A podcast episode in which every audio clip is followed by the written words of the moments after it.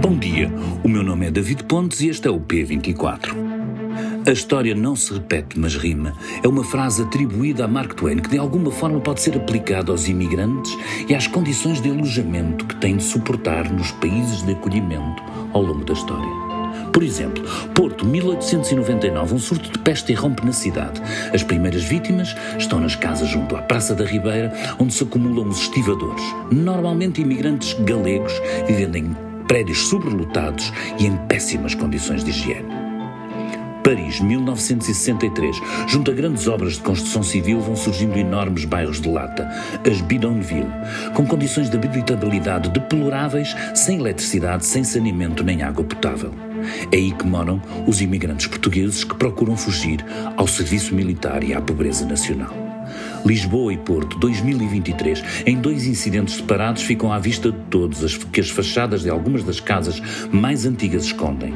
Dezenas de imigrantes, muitos deles vindos do Bangladesh ou de outros países do Oriente, vivem em dormitórios improvisados, sem quaisquer condições de segurança e nenhuma privacidade.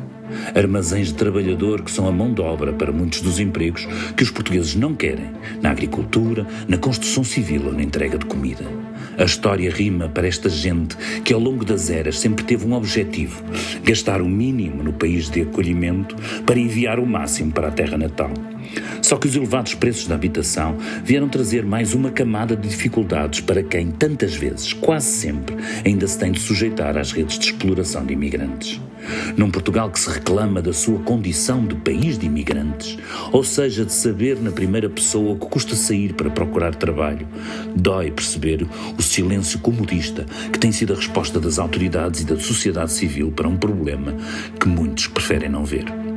Como é nossa obrigação jornalística, queremos mostrar o que vai mal. E foi por isso que Samuel Alemão, em Lisboa, e o Camilo Soldado, no Porto, andaram alguns dias a tentar entrar nestas casas de imigração para explicar melhor este problema.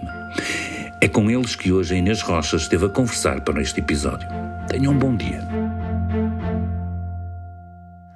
Bom dia, Samuel e Camilo. Nos últimos dias estiveram à conversa com imigrantes das duas principais cidades portuguesas sobre a crise da habitação e como ela está a afetar também estas comunidades. Samuel, qual foi a realidade que encontraste em Lisboa?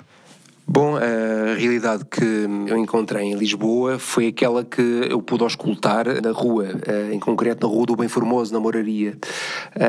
Isto porque, de facto, não foi possível entrar na casa dos imigrantes, que era esse o objetivo inicial da reportagem, e isso, julgo eu, tem muito que ver com a grande sensação de medo que existe neste momento, depois do incêndio ocorrido no início de fevereiro, na Moraria.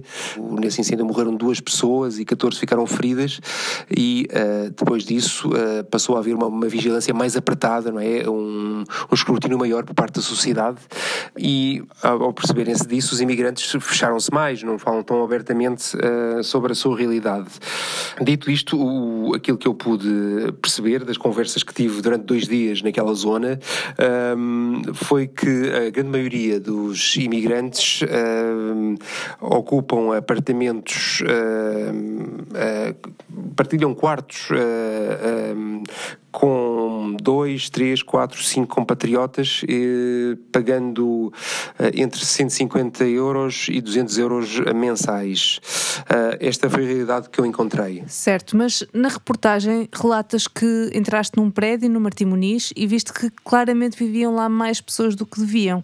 Que realidade foi esta que encontraste? Esse prédio é um prédio que fica localizado num beco, num beco sem saída, que fica ali junto ao Martim Moniz, e, e de facto eu andava à procura de situações de sobreocupação um, e reparo que há um homem à porta de um, de um prédio onde um comerciante me tinha dito que haveria ali uma, um caso de sobreocupação. Um, aproximei-me, falei com um senhor que disse que era indiano e consegui perceber que lá dentro um, havia qualquer coisa como oito pessoas. Perguntei se podia entrar, a pessoa foi muito simpática, disse-me que era da Índia, mas que preferia que não entrasse, e pedi para ir falar com o manager desse alojamento local. Esse manager depois uh, não me deixou entrar, mas essa foi a situação que, eu encontrei que mais se parecia com uh, aquilo que nós supomos que são as condições reais de uma parte substancial destes imigrantes. Portanto, condições de uh, sobreocupação um, de, de casas. Certo. Camilo, uh, e no Porto, a realidade que encontraste é semelhante a esta de Lisboa? Uh, sim, diria que sim, e essencialmente no, na dificuldade em, em ter acesso, em entrar em, em casas sobrelotadas. Mas as pessoas uh, têm muito, muito receio de falar. Falam de várias pessoas a viver uh, no mesmo apartamento, muito acima do número de quartos que ele tem, mas que, que acabam por relativizar e por dizer que não é assim tão mau, até porque no fundo... A alternativa, no fundo, seria viver na rua, não é? Ou longe dos centros das cidades, de onde muitas destas pessoas não se podem afastar. Eu ia-vos perguntar exatamente por soluções. Isto não é uma exceção. Aliás, segundo o Observatório das Migrações, um quinto dos estrangeiros a residir em Portugal vivem em alojamentos sobrelotados. Há soluções para este problema? Há uma ressalva que importa fazer, que é... As pessoas não vivem nestas condições porque gostam, vivem porque não têm alternativa. Estamos a falar de pessoas que em muitos casos têm um rendimento que se aproxima do salário mínimo e com as rendas uh, que sabemos que se praticam em Lisboa, no Porto, uh, não têm... Um, não tem outra alternativa, no fundo, porque muitos são estafetas, trabalham em lojas de souvenirs, uh, depois com... com o dinheiro que precisariam para pagar deslocações para o centro da cidade, também seria, seria incomportável da mesma forma.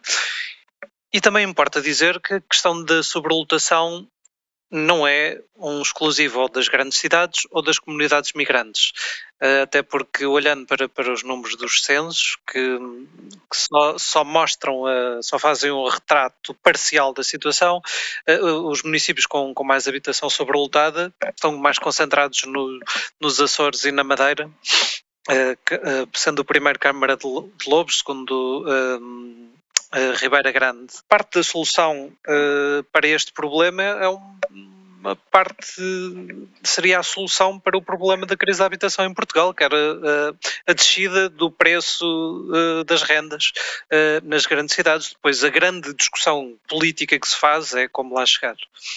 Certo, Samuel, e as pessoas com quem falaste uh, juntam-se de certa forma ao coro dos portugueses que pede medidas sobre a habitação. Sim, é verdade. Vários foram os imigrantes que me disseram que gostavam que o Estado português uh, fizesse qualquer coisa neste, nesta matéria. A verdade é que os imigrantes, e estes imigrantes em particular, os imigrantes asiáticos, estando no, nos patamares inferiores da pirâmide social, são naturalmente os que sentem mais dificuldade uh, em encontrar uma habitação. Certo, mas além do problema da falta de habitação acessível, que é um problema que se estende a toda a população, há aqui também um problema de falta de condições de segurança, de salubridade nestas habitações. Há aqui um papel das autarquias, sentir uma demissão de responsabilidade? Sim, até porque não é absolutamente claro qual é o circuito formal que, este, que estes casos devem ter. Aliás, nós eh, enviámos questões à Câmara Municipal do Porto, que não, que não respondeu eh, para o artigo, mas eh, há também a lista de espera de, para a habitação eh, pública é... é gigante, uh, e depois também há, há a questão de muitas das pessoas que, que estão nestas situações uh, nem sequer ainda terem documentação, portanto na prática não se poderem sequer candidatar a esses, a esses processos de apoio. Em relação à, à questão da, da fiscalização, hum, há aqui, de facto, uma questão em aberto, não é? Na minha reportagem, de facto, eu dou eco da, dessa, dessa dificuldade em, em perceber que, a quem compete realmente fiscalizar estas situações de sobrelotação. A Câmara Municipal de Lisboa diz que esse papel, cabe, esse papel de fiscalização cabe, sobretudo, à, às juntas de freguesia. São elas que devem denunciar as situações de sobreocupação uh, às autoridades, nomeadamente à A S A E, ao Ministério Público e à, e à Polícia Judiciária. O Presidente da Junta de Freguesia de Santa Maria de Maior, que é onde se localiza a Moraria e também a Alfama, disse-me que, no seu entender, esse papel deverá ser desempenhado pela Câmara e também pela A S A E. Portanto, fica aqui uma zona de indefinição, há aqui um limbo sobre quem fiscaliza estas situações de sobrelotação. E esta terça-feira, no Jornal Público, os ecos das críticas de Cavaco Silva ao atual governo. Pode ler no site e na versão impressa a resposta de António Costa e Marcelo e ainda o manual deixado há dez anos por Mário Soares para criticar governos. E hoje é o dia de todos os portugueses em Cannes. Pode ler as conversas do enviado especial do Público, Vasco Câmara, com os realizadores portugueses em público ponto pt. Este episódio teve a participação de David Pontes, Samuel Alemão e Camilo Soldado. Eu sou Inês Rocha. Tenham um bom dia e até amanhã.